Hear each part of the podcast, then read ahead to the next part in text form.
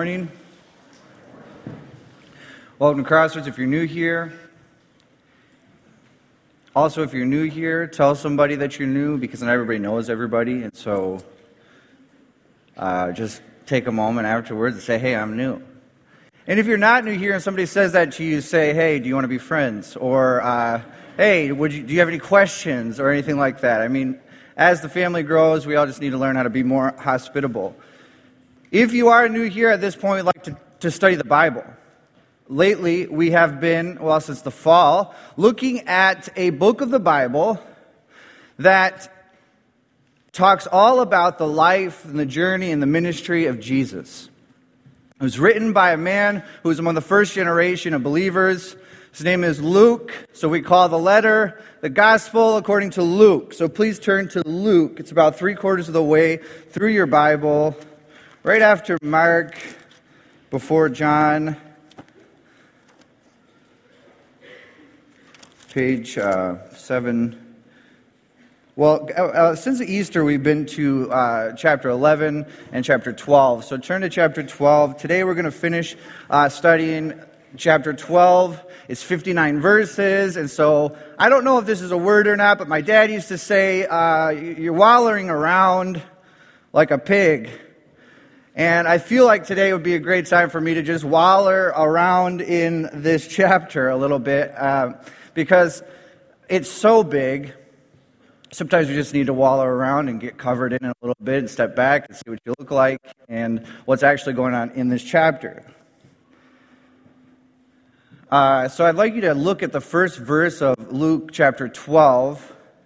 And verse 1, Luke brings us into kind of a dramatic situation. He says, Meanwhile, a crowd of many thousands have gathered so that they were trampling on one another. Now, this is a great place to just get ourselves into the situation, the environment of Jesus' teaching here. It's also a great time to say this is pretty common for the Middle East. Personal space isn't a very high priority. Trampling over one another is something that happened even today, periodically, as you go to the grocery store.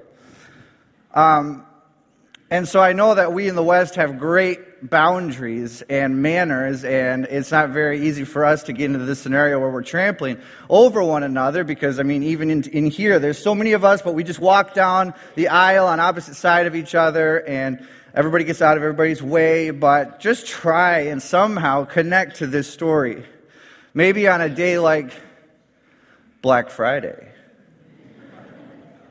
and you're in a grocery or you're in a, you're in a store and you have to get this thing. Okay, I don't know what it is, but substitute 50% off blender for Jesus and then just, you know, you're already in the story. Or the red rope, the velvet red rope has just been unhooked and your favorite band is back there. And if you don't move forwards, you're going to be trampled. Substitute U2 for Jesus and then you're in the story. This is kind of a dramatic scene. Thousands upon thousands are gathering, trampling each other, trying to get close to Jesus. It's tense, not just by the volume of people, but also because it's a diverse group. I mean, who's all there? Well, let's think about this for a second. Jesus has 12 disciples, so he's got these disciples that are around him. There's a greater group of people that have been following him from the beginning also that are around them. They're the political religious party of the Pharisees that are peppered in there. There are the religious theolo- theological experts called the lawyers who are peppered in there also. And I would imagine many people who are sick or have uh, some sort of problem and they're just waiting with bated breath to touch a tassel or to get to him and somehow be healed. And then there are also people who are skeptical and are standing there waiting for him to mess up and kind of believe that he's in league with the devil and that he casts out demons by the power of the devil. Those people are there also. And Jesus is right in the middle of all this. It's kind of an intense moment. And he starts this teaching that's happened at the beginning of chapter 12 and goes and escalates all the way to the end And he begins by saying, Beware of the leaven of the Pharisee, which is hypocrisy. This is a very important thing to Jesus. It starts to escalate uh, up, up, and up throughout the rest of the chapter. The leaven of the Pharisee. This is an attack on Judaism or Pharisees. This is an attack on hypocrisy. He sees people. He just had a very awkward dinner the night before or recently with some Pharisees and lawyers who he sees as being hypocrites. Hypocrisy, if, if you boil it down, is essentially pre- pretending. Pretending. Oftentimes we use it as somebody pretending they have a value, but then in their life, it does, their life doesn't communicate that they have a value. You know, they put that on somebody else, but they won't put it on themselves. So think back to chapter 11 when he has this dinner with the Pharisees. He says in verse 39, You're like pretending to be all clean and pure, but you're like a cup that's just washed on the outside. You got filth and dirty all inside of you. You're just pretending to be clean. Verse 41 and 42. You're giving to the poor and pretending to be generous and charitable, but all, all the while you're really giving to get. Verse 43. This is the sad one. You go into church, you go into the marketplace, and you love to get high fives, and you love people to greet you and, and puff you up and make you look important, and you're just pretending to be important. It's sad because people don't even know that they're helping you sin. That's what that phrase, you're like an unmarked grave, means. People don't even know that they're becoming unclean by walking over it. They don't even know that they're helping you in your hypocrisy. He attacks uh, or lays into the lawyer, the theological, the, the, the expert theologian. In verse 46, he says, um, what does verse 46 say? You experts, you load people up with these heavy burdens. You yourselves aren't even willing to lift a finger. You claim that your religion has to be all of these things, but you're not even willing to do one of them. You're just pretending that that's important. Beware of the leaven of the Pharisee. It's malignant. It's, it's, it's, a virus. It's like the, the leaven just works itself into the whole batch of dough. It can work into all of the areas of our life. Gaining this persona, trying to look like something's real for us when it's not real. I think this is a very important question that we need to ask so that we can grow together, so that we can be real and we can be honest. Are you pretending? Are you pretending that this means something to you? Last week, Rod showed us how um, Jesus then moves into another topic of how money can make us into being some of the greatest pretenders of all. Like before, like the Pharisee, pretending to give to look generous, but really just trying to be prideful, uh, uh, pretending to be a good steward, steward, steward, steward or shrewd, when really we're just greedy. Pretending to have all kinds of control when we just gain all kinds of money. Don't buy into this. We don't have control. Who by worrying can add one hour to his life, Jesus says. If you want to be rich, be rich towards God, Jesus says in verse 21. If you want to store up for yourselves a bunch of things, then store up for yourselves treasures in heaven in verse 33. How do we store up for ourselves treasures in heaven? It's by having a heart that's focused on Jesus. He's the only person I know for sure is in heaven. So having a heart that's focused on Jesus and the unconditional, unlimited love that he has for me pouring out on me because you get a heart that's full of gratitude and a heart that's humble and a heart that has no need to pretend anymore.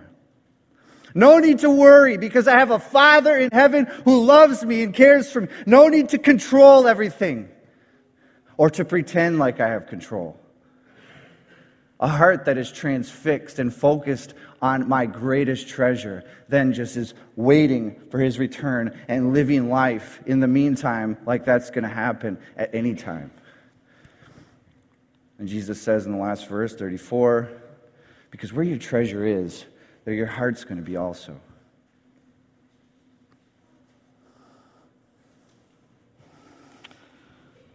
So today I want to look at verse 35 to the end of the chapter. And see how pretending can get very heavy and can have some serious consequences on your life. Then we take three or four minutes and read uh, verse 35 to the end on your own in, in silence, and then I'll read it together again, and maybe we can uh, share a few thoughts together.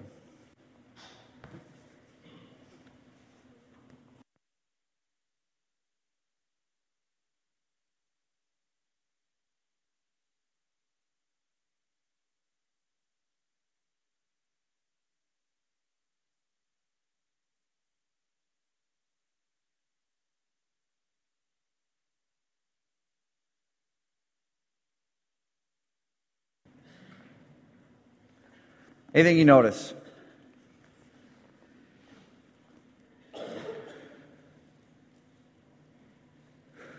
Who's the um, servant in, in, in the servant stories? Pardon? Yeah, I think so. Who's the master? Who's the thief in verse 39?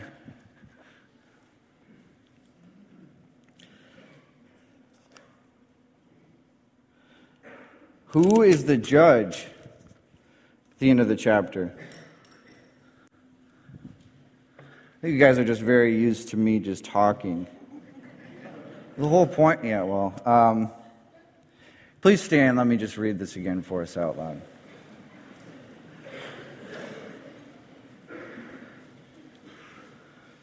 Luke chapter 12, verse 35 says, Be dressed and ready for service. Keep your lamps lit be like men who are waiting for their master to return from a wedding banquet, so that when he comes and knocks, they can immediately open the door for him.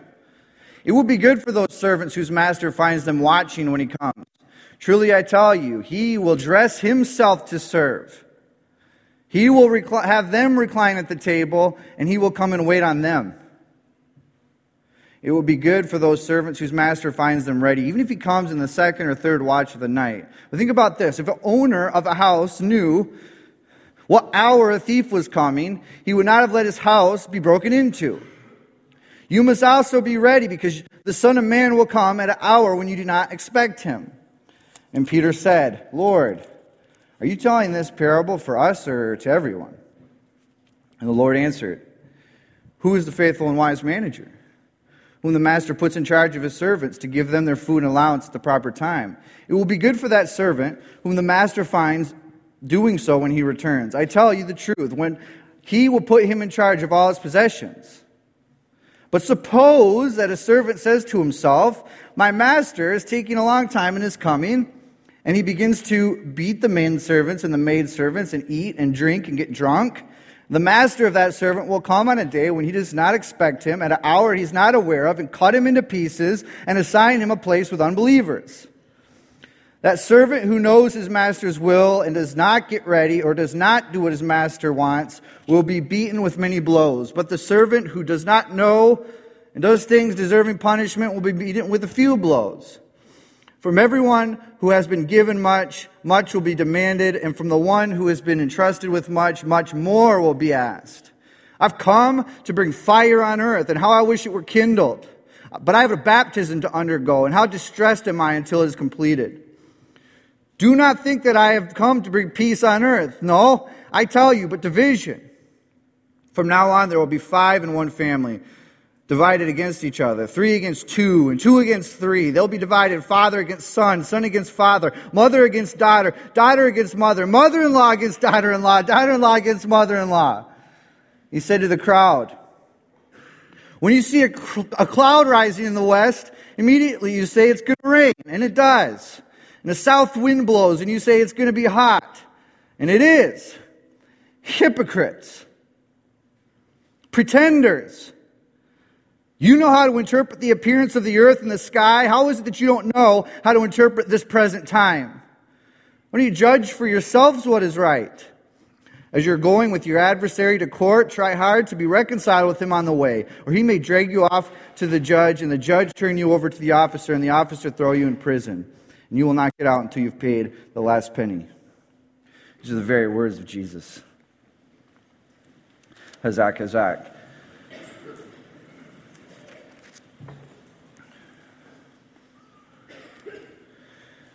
These two stories of the servants that are kind of the main focus of this section here. Jesus, Jesus oftentimes talks in polarity. I mean, it's a teaching device. You know, he's got two trees, one with good fruit and a tree with bad fruit. There's two paths, one that's wide and leads to death, and one that's narrow that leads to life. And in this story, we have two servants. One is faithful and one is unfaithful. There's a moment that the thrust of the faithful and the unfaithful's lives get, get showed, uh, get revealed. It's when the master returns. We should take that very seriously because I think in verse 40, Jesus is talking about uh, his return as a master. You, you will not know when the Son of Man is coming. It is an hour that you don't know. Um, and so, that moment want to think about today because it has caused many people to be paralyzed with fear, to be petrified, to be consistently scared of the coming of the Son of Man. Let me ask you this. When I say that Jesus is coming back, what emotion really comes to, to your heart? Is it something that's afraid, or is it something that's uh, unsure? Is, it hopeful? Jesus is coming back. That, thank you. That, um, that feeling, uh, it, it, tells you something. And so I want to kind of make an argument this morning that there is something for you to be afraid of if you're an unfaithful servant. If you're a faithful servant, you have nothing to fear. So I have two thoughts on uh, this unfaithful servant. First thought is this the way that he starts thinking leads him down a bad path. The unfaithful servant in verse 45 says to himself, My master is delayed in his coming. How does he know? He doesn't have, he's just gambling. Nobody he doesn't know when the master's, he just knows the master's coming and he's gambling that it's a long ways off. Have you uh, heard the voice of the unfaithful servant lately? I know I have. It's been 2,000 years. He's not coming back. I mean, he might be coming back, but he's not coming back right now. He's not coming back today. What are the odds that he'll come back today? Come on, let's go to the beach. Let's do whatever we want to do. My master is delayed in his coming. Or what about the other side of that coin? He's coming back right now. He's coming back tonight, so I'm not going to finish college. I'm not going to do anything I'm supposed to do. I'm not going to be responsible. He's coming back. I'm just going to stand here and click my heels and say, no place like home, or beam me up, Scotty, and just wait. Both of these scenarios are full of leaven. Both of these scenarios are pre- pretending. One is pretending that the Lord's never coming back. The other is pretending that the Lord hasn't given us anything to do and no responsibilities, so we just sit here and wait. My master is delayed in his coming. The unfaithful servant gives into the temptation that just because the master isn't here right now, I can do whatever I want. He starts to beat the male servants and, and female servants and starts to eat the food and drink and get drunk and fool around and do whatever he wants this unfaithful servant. Next thing that I notice about this is there's some serious consequences for being unfaithful. The unfaithful servant, uh, in verse 47, knows what the master wants him to do, but refuses to do it. And there are serious consequences for that. He knows the will of the master. He knows. I know that I'm supposed to take care of these other servants and be the manager. I know that I'm supposed to distribute this food wisely and be responsible, but I'm not going to do it.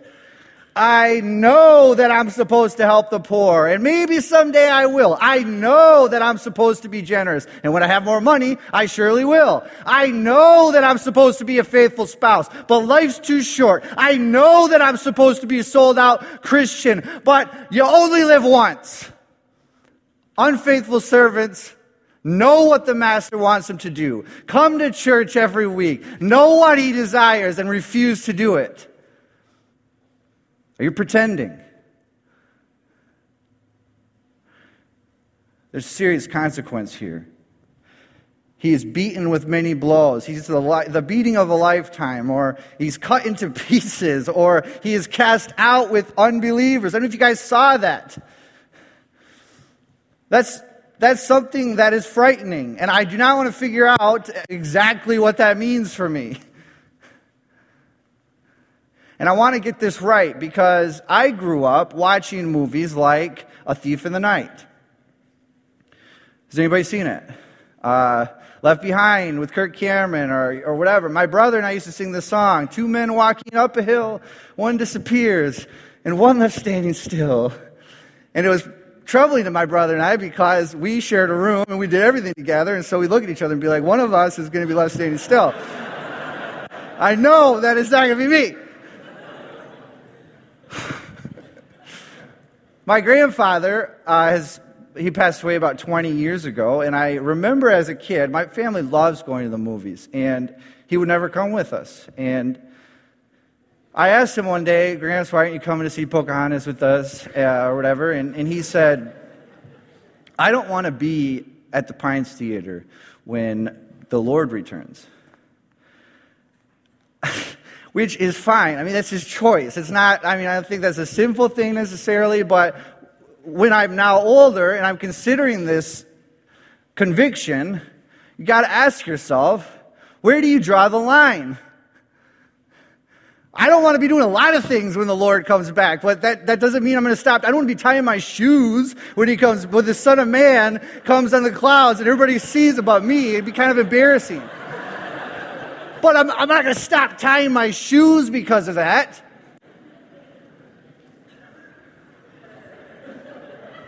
Think about it. I'm not going to be, you know, okay, he comes back and I'm standing out in front of the movie theater and I'm just like, nope, I wasn't in there. I don't know what they're all doing in there. and, and Jesus is like, wow, I'm really surprised. I was coming back. I thought it was going to be a big deal and everybody's just messing around. Not, the servants are not judged solely by the moment that the master comes home. The servants are judged by the, the servants' hearts are revealed when the master comes home. He comes home at an opportune time to show exactly what is in their hearts. Their, their lives are leading to this moment. Their actions are actually leading to this moment. And one of them has been unfaithful and one of them has been faithful. And this moment will reveal that. I don't think I'm going to be worried about tying my shoes when Jesus comes back. I'm going to be worried about have I been faithful? Have I been loyal to you? I think that's going to be on a lot of our minds. Something that gets lost in translation here is uh, the word master and the word Lord are the same word. And Peter, it's kind of like this collision of parable and reality when Peter looks at him and he's like, Are you, are you talking about us? Or are you talking to everybody, Lord? If you read Luke, it's been a while since anybody's ever called him that. It's almost like he's just now realizing, Master, and Jesus actually says to him, Yeah, I am talking about you. As a matter of fact, you are going to have much more responsibility than the people that are also listening. The hypocrisy of the unfaithful servant is that he is pretending that he's a master. The master's gone. So I'm going to do whatever I want. I'm going to eat whatever I want. I'm going to drink whatever I want. I'm going to live however I want. I'm the captain of my fate. I'm the master of my soul. And Jesus says, no. How can you do that? How can you see the weather and say red at night, sailor's delight, and not see the Son of Man and see that He's the Lord? How can you pretend to have control over your life? How can you, how can you pretend to be in charge of all this when I have left this all for you to do? You know that I'm the Lord, and you refuse to live like that. I have not come for peace, he says. I've come to draw a line in the sand and say, anyone who follows me will receive life. If you're found unfaithful, that's something to, that's something to fear. So the next question would be what's a faithful servant look like? What does it mean to be faithful? Um, I have three thoughts, and they're coming out of verse 35.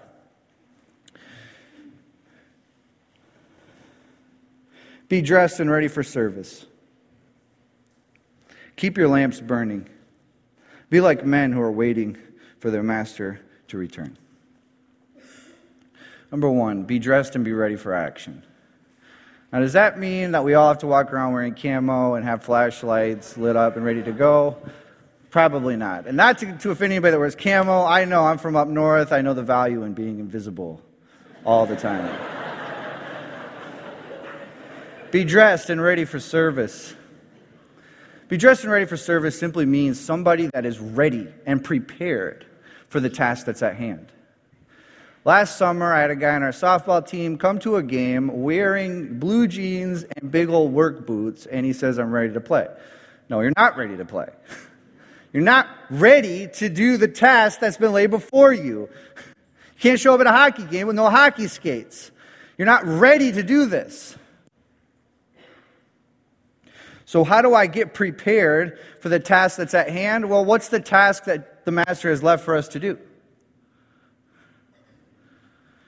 Go out into all the world and make disciples.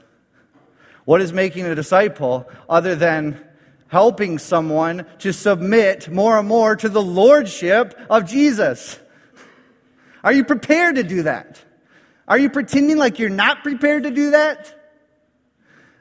Evaluate the relationships in your life and ask yourself, am I being faithful with these relationships? Am I doing whatever I can to help and come alongside of the people that are around me and say, you are not submitting to the lordship of Jesus Christ in this area of your life, and I want to help you to do that. This is discipleship. Be ready to do that. Be dressed for action. And when the Son of Man comes back and he finds that we have been doing this for our lives, he's going to love it. Number two, keep your lamps burning. Keeping a lamp lit. This is a maintenance thing. The oil lamp requires oil and requires a wick to be trimmed in order to, to, to, be lit. And it's directly related to the master coming back. So the servants are lighting this lamp, hoping to help the, the master to come home. So I interpret that as being something that maintains my relationship with the master. This is not spectacular. This is ordinary.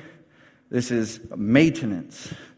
It's every day you have to put oil in the lamp. This is not something that says, one time I put oil in the lamp. It was awesome. One time I trimmed the wick and, and, and, it, and it was great and it burned really brightly. One time I prayed. One time I helped out at uh, Mel Trotter. One time I served at the church, and one time I shared in front of the church, and one time I went on a missions trip, and it was awesome. This is a daily maintenance thing. This is brushing your teeth. This is something that is required in your relationship with God for it to be healthy. So, maintenance in your relationship with the Lord might be, for me, reading the Bible, and praying. I don't have a bunch of details. It could be one prayer or it could be a hundred prayers. It could be one verse, it could be a hundred verse. I'm going to put that on you. But are you concerned with having a healthy relationship with the Lord? Are you concerned with maintaining that relationship by doing things that aren't spectacular, by, by washing the dishes, by being aware of Him, by continuing to put effort into this relationship? This is what a faithful servant does. He's faithful day in and day out by maintaining this relationship with the Lord.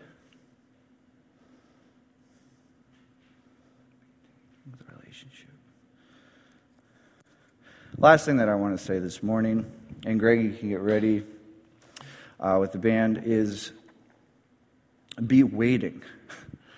Be, be like a servant that's waiting. This is another mark of a faithful servant. Waiting is probably one of the most difficult things for us to do here. I get very impatient in lines or red lights. I sometimes justify. I think that the Lord's going to be very angry with me by sitting in front of a light bulb for hours of my life. You know, eh, waiting is hard for us to do, but waiting might be one of the most important elements of the legacy that our forefathers have left us. We are a part of a tradition of people who wait. In Hebrews chapter 11, verse 13, the author there is re, re, re, about Abraham and Sarah and how they waited faithfully, but how they didn't get what they were promised. They died by faith. And we might die by faith. We might die waiting. But that verse says they, they saw what was coming in the distance. They weren't just looking here at the problem that's right in front of me, or they weren't just giving in to the temptation that's right in front of me. They were looking at a distance and saying, I'm waiting for that. I'm welcoming that to come. Because, and they admitted that they didn't belong here, but they belonged with God. And it says he is not ashamed of them for that kind of faith. Waiting, if you have an object that you're waiting for, that your treasure can be a very beautiful thing. Are, are there any people that are engaged here? Waiting. Maintaining that relationship with your fiance and looking forwards and welcoming that day and celebrating the coming by counting down the days, by counting down the minutes and thinking, this is, this is what we're headed towards. I'm waiting. This is a faithful servant. When you just keep waiting and you see uh, how that relationship unfolds, you find the master that comes is the master of verse 37. When he finds his servants who are waiting and being faithful, he puts on the clothes of a servant and he bends down and serves them you start to discover that that's who we're waiting for. For the Son of Man did not come to be served, but to serve and to give himself up as a ransom for many. For he left where he was with God, and he came down and took on the form of a servant and humbled himself and became obedient to the gruesome death on a cross so that he could reconcile all of us unfaithful servants to God. I am not afraid of that. I am not afraid of him coming home. And so we have communion set out this morning. If you want to celebrate Jesus holding up a bread and saying, This is my body broken for you, and this is my blood that was shed for you. And you want to take that in. Just like food works, you will live a little while longer. But if you take Jesus in, really, You'll live forever. And one day, stand before him and he'll say, Welcome home, good and faithful servant.